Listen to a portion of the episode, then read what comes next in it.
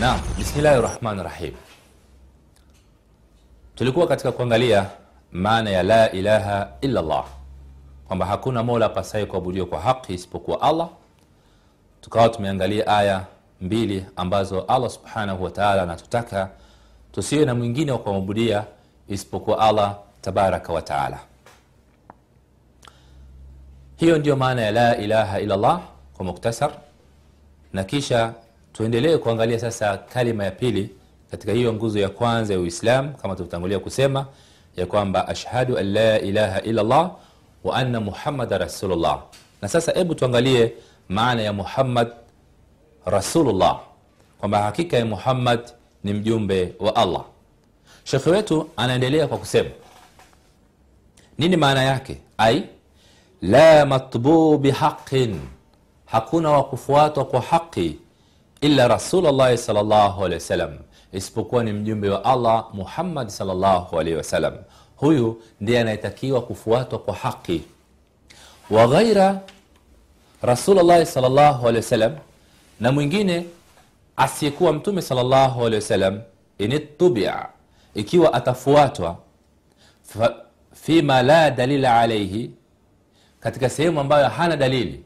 Mtu huyu kaja na, kaja na mazungumzo matupu. Hayana Qurani, hayana Sunna, fakad itubia bilbatil, basi huyu mtu au mwenye kufuata mtu huyu atakuwa amefuata batili au upotevu. Kwa hiyo kipande cha pili cha kalima ya tauhid wa anna muhammada rasulullah kina maana ya kwamba hakuna wa kufuatwa, hakuna wa kwa haki isipokuwa Muhammad sallallahu. Wanachuoni wengine watakaofuatwa au mas, kuanzia masahaba radhiallahu anhum, kisha matabii, kisha maimamu waliofuata, kisha mashekhe zetu ambao leo hii tunaishi nao, wanafuatwa, lakini watafuatwa pale tu itakapokuwa wamekuja na dalili zinazowafikiana na kitabu na sunna na kauli za masahaba radhiallahu anhum, au wanachuoni ambao walikuwa ni wenye kutegemewa kama vile maimamu wakubwa wanne tunawafahamu hawa mashuhuri, Shekh Muhammad eh, Idrisa Shafi, Imamu Hambali, Imamu Malik na Imamu Abu Hanifa radhiallahu anhum. Kwa hiyo wengine wote zaidi ya Mtume Muhammad sallallahu alaihi wasallam watafuatwa pale watakapokuwa wamekuja na dalili, wawe ni masahaba, wawe ni matabi. Kama watakuwa wamezungumza jambo ambalo halina dalili, basi hawawezi kufuatwa hatuwezi kuwafuata kwa sababu watakuwa wamekosea, watakuwa wametoka nje. Kwa hiyo sisi tutarejea kwa Mtume Muhammad sallallahu alaihi wasallam.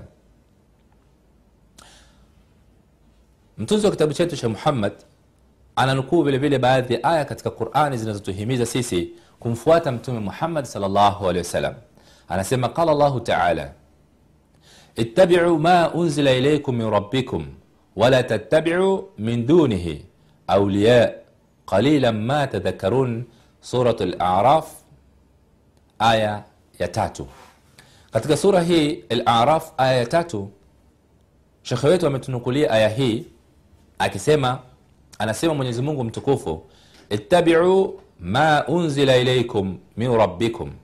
فواتيني يالي ليوشوشوا كتوكا kwa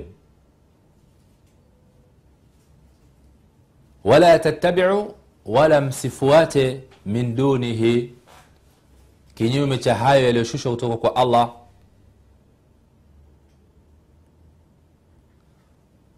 Aulia, kwa maana kuna wapenzi wetu ambao watu wanaweza kuwafuata wakiamini wao kila wanalolisema ni haki, kumbe katika baadhi ya mambo wanayoyasema ni batil.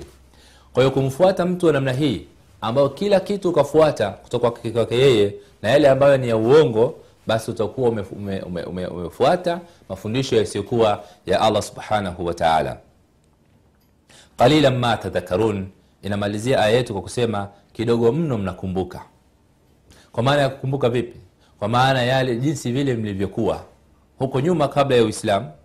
Kwa maana hapa aya hii ikizungumzia kuwazungumzia masahaba kwamba wanaamrishwa na Allah subhanahu wataala wayafuate yale yaliyoshushwa juu yao na waache kufuata kinyume cha yale ambayo ni ya watu binafsi, kwamba kwa kuto kufuata mwongozo wa Allah wakafuata tu maneno maneno ya wakubwa zao wazee wao ambao walikuwa katika upotevu, basi wanakumbuka kidogo mno. Yani kumbukumbu zao ni ndogo. Kwa maana mtu atakayeacha kufuata mafundisho ya mtume muhammadi salllahu alehi wasallam ambayo ni mafundisho ya allah subhanahu wataala basi mtu huyu kumbukumbu zake zitakuwa ni chache kwamba alipokuwa huku nyuma kwenye ukafiri au ushirikina alipokuwa katika ujahili alipokuwa akifanya mambo ambayo sio atakuwa amesahau kumbukumbu zake zimeku, kumbukumbu zake zimekuwa ni ndogo. Kwa hiyo inatakikana kuyafuata yale yaliyoshuka kwa allah subhanahu wataala ambayo yameshushiwa mtume wetu muhammadi salllahu alehi wasalama ikiwemo ni qurani na sunna. Kwa hiyo utakuta mtume muhammadi salllahu alehi wasallam ana nafasi kubwa sana katika kumfuata. Kwani hivyo ndivyo ambavyo mwenyezi mungu subhanahu wataala ametuamrisha. Hapa ndipo vile vile shekhe wetu ananukuu aya nyingine katika surat annisa aya ya 65 anasema amesema allah subhanahu wataala fala warabbika naapa kwa mola wako la yuminuna hawatakuwa wameamini hata yuhakimuka mpaka wakufanya wewe muhammadin hakim fima shajara bainahum pale wanapokuwa wamegombana au wameikhtilafiana thumma la yajidu fi anfusihim harajan kisha wasipate katika nafsi yao uzito mima qadaita vile utakavyokuwa umeamua wayusallimu taslima. Na wakawa ni wenye kusarenda. Kwa maana kunyanyua mikono kusema samina wa katika yale ambayo ametufundisha au ametuamrisha mtume wetu muhammad wasallam. Aya hii na aya nyingine nyingi tu zinatukumbusha ya kwamba allah subhanahu wataala anatuhimiza katika kumfuata mtume muhammad wasallam. Tazama katika aya hii ya kwamba allah tabaraka wataala anaapia kwa jina lake. Fala warabbika naapa kwa mula wako. Na hii ni moja ya sifa ya allah tabaraka wataala yeye anaweza kuwapia chochote. Ameapia wakati wa alasiri akasema walasir ameapia wakati wa duha akasema waduha ameapia tini akasema watini hizi zote ni viapo hivi vyote ni viapo ambavyo allah subhanahu wataala anaapia hivi vitu. Ni ruksa kwake yeye. Yeye haulizwi. Lakini sisi tumekatazwa kuabudia vitu vingine visivyokuwa au kuwapia katika vitu vingine visivyokuwa allah subhanahu wataala kwa hiyo hapa tunafundishwa kwamba sisi tunatakiwa kuapa kama ambavyo mtume muhammad atakapokuwa ametuamrisha katika kuapa kwa hiyo natakiwa kusema wallahi wabillahi watallahi kwa maana ima ukasema tu wallahi inatosheleza.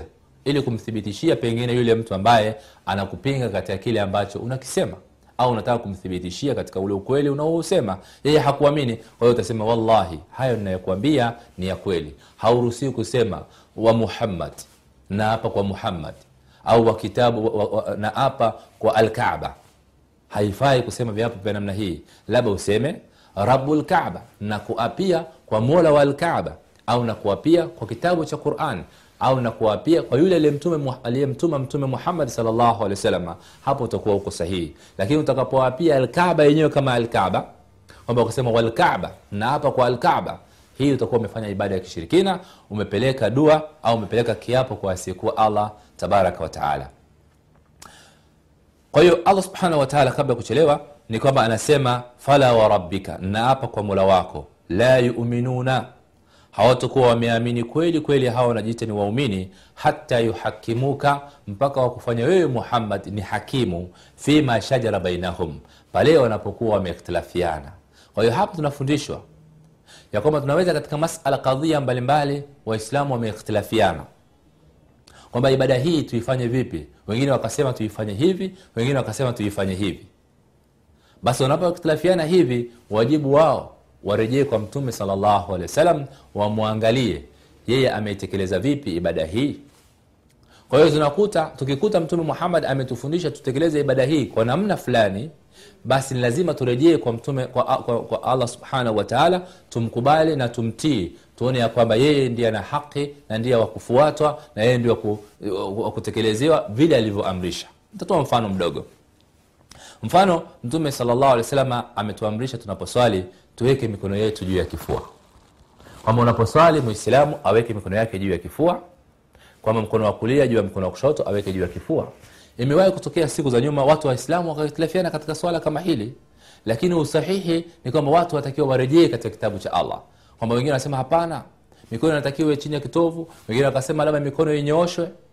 Tukawaambia hapana lazima turejee kwa mtume sallallahu tumwangalie yeye ametufundisha vipi. Kwa hiyo tukiangalia katika hadithi zilizokuja nyingi katika mfano bulughul eh, na katika fiqh sunna katika vitabu vya fiqh kama hivi tunakuta hadithi mbalimbali sahaba mmoja akisema mtume sallallahu alikuwa akiswali akaweka nimemshuhudia akiweka mkono wake wa kulia juu ya mkono wa kushoto juu ya kifua. Wail bin Hujri naye akisema hali kadhalika mtume alikuwa akiwa akiswali namna hiyo, nimeswali na mtume sallallahu akaweka mikono yake juu ya kifua. Kwa hiyo utaona ya kwamba watu wote wanatakiwa warejee kwa mtume sallallahu alaihi. Kwa hiyo wale watakaokuwa wamesema tuweke mikono yetu mfano e, chini ya kitovu au tunyoshe mikono yetu, hawa wanabidi wasarende, wakubali, wafuate mwongozo huu wa mtume Muhammad sallallahu waweze kutekeleza sunna hii ambayo ni sunna katika ibada e, ya, ya swala. Kwa hiyo na vitu vingi, kuna ikhtilafu nyingi zinaweza kutokea, inabidi Waislamu warejee katika Qurani na katika Sunna. Aya hii kama ambavyo tumenukuu katika kitabu cha, e, cha Shekhe Shekh eh, Ibnu Kathir, tafsiri ya Ibnu Kathir ameelezea kwamba aya hii ukiangalia katika suratu An-Nisa ya 65 ilishuka, ilikuwa na sababu za kushuka. Kwa hivyo inshallah tutamaliza hapo kwa leo na tutakutana katika kipindi kingine, Allah akitupa siha na salama. Assalamu alaikum warahmatullahi wabarakatuh.